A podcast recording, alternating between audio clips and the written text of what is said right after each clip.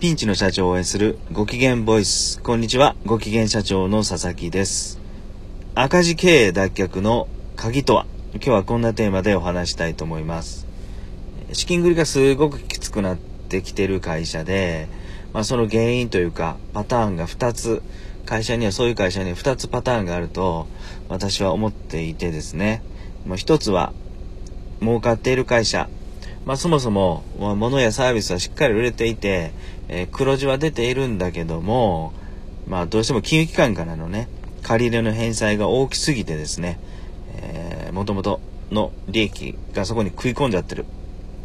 まあ、そういう会社もあるかと思います。そういう会社はですね、もう金融機関と支払いの交渉をして、えー、リスケジュールなりをしてですね、まあ一時的にはあるんですけども、えー、資金繰りをちょっと安定させてね、うん、えー、キャッシュをしっかりえ溜め込んで、え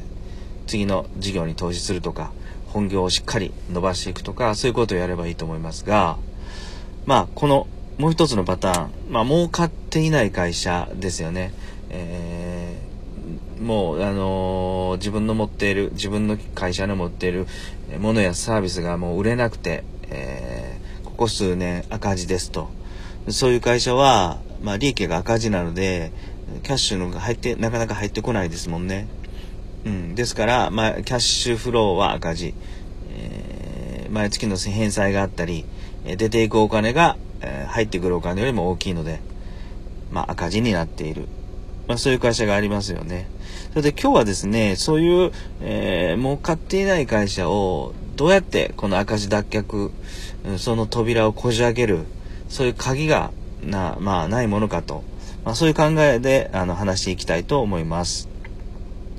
えー、その儲かっていない万年赤字の会社はですね、えー、まあ、あの、物は売れていないといえど、うん、あのー、顧客リスト、ターゲットの積み上げてきた今までのお客さんのリストはあるわけですよね。まあ、そういうところには今、自分のところの会社のものは届けれないけども、何かしらそのお客様たちの困っていることがある、まああるはずですよね。絶対ありますもんね。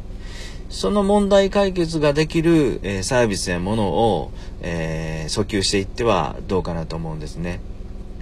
まあ、そんなことは分かってるといえど、せっかく積み上げてきた顧客リストがあるんですから、うん。それを、そのお客様をもっともっと深く掘り下げてですね、うん、困りごとを解決する。そこにもう少ししっかりコミットしてはどうかなと思います。その赤字経営脱却のそのこじ開ける、扉をこじ開ける鍵はですね、やっぱり今いる顧客、うん。まあ大企業なんか全ての企業が、まあ喉から手が出るほどですね、欲しがっている顧客リスト、そこにしっかり目を向けて、困りごとを解決にですね、コミットしていけばいいのかな。まあそういうことを私は思います。はい。